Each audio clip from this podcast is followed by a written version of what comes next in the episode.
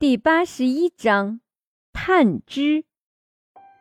这样的神情，张逸晨可看得多了，《甄嬛传》看了好多遍，还能害怕这样的眼神，反而激起张逸晨的灵感，瞬间想到很多应对他的办法。既然知道，何必多问？张逸晨脸上也露出诡异的笑容。大祭司收住脸上的笑容，上下看了一眼张逸晨。这人资质平平，绝对不会是谁看上了张逸晨的能力给张逸晨。难道说这个东西是张逸晨抢的吗？还是说有别的途径，张逸晨拿到了这个簪子？没想到张逸晨竟然会这么说，大祭司一时间也不知道问什么才好。你这簪子是妖族的东西，你是不是和妖族有什么关系？张逸晨点点头，没有否认，是有关系。所以你有什么问题吗？搞不清楚大祭司想要干什么，究竟是敌是友？这人有真气，手上还有权杖，万一是敌人，那岂不是要吓死？大祭司拉住了张逸晨的手，张逸晨想要抽回去，却发现。想从这个如同铁甲的手中抽出手来，简直是痴心妄想。妖族已经很多年没有出现过了，他们是不是又要在江湖上面出现一次？大祭司试着用和善的语气问道，但是张逸晨可不会被这样和善的表象欺骗，摇摇头说道：“送给我这东西的人是一个隐士，他表示他不会出现在江湖上面。”反正安令当时是这么说的，张逸晨只是转告一下。大祭司哼笑一声，希望如此，不然的话，自己在这里谋划已久的事情就要被扰乱了。他属于四族之外的一个族群，在江湖上没有名气，也不被世人所知，所以就算张逸晨是妖族那边的人，知道他能预见未来之事。能占卜，甚至是可以祈福，即使这样，也不会猜到他的身份。大祭司是梦族的人，梦族顾名思义，就是在梦中很厉害的人。想要变得更厉害，只有一个办法，就是睡觉。但是梦族的人，并不是仅仅只有在梦中才会很厉害，他们的精神力十分的强大。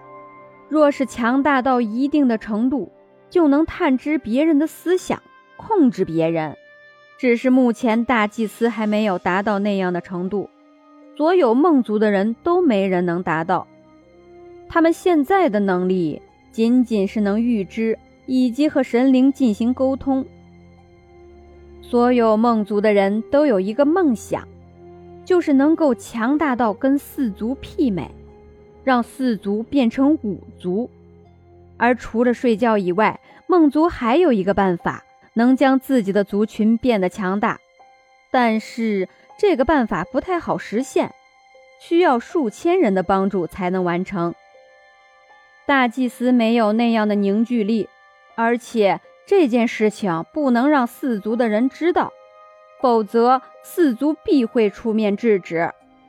所以，当他看到张逸晨头上的簪子，以为张逸晨跟妖族有关系，这让大祭司心里有点慌，就需要好好问问，是不是妖族又出现在江湖或者朝廷当中了？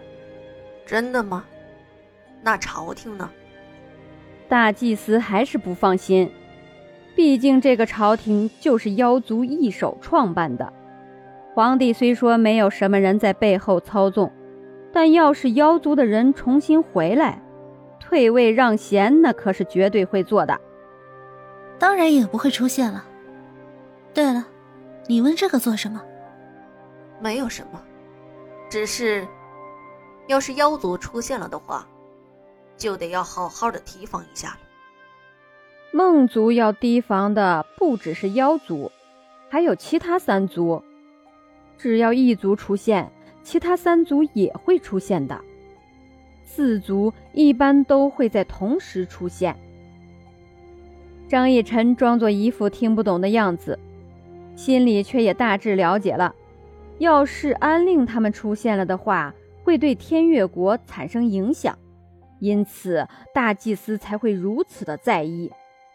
两人聊得也差不多了，大祭司给了张逸晨一个皮制品的手镯，上面缀着黄色的石头，挺好看的。张逸晨本着不要白不要的精神，果断收下。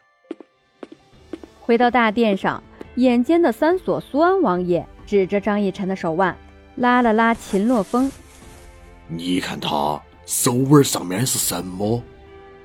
秦洛风顺着看过去，只见张逸晨的左手手腕上多了一个诡异的手镯，心中猜测：难道是大祭司送的？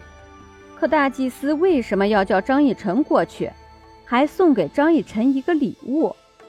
这让秦洛风百思不得其解，还没想出个结果，带张逸晨过去的那个小侍女又找到了秦洛风。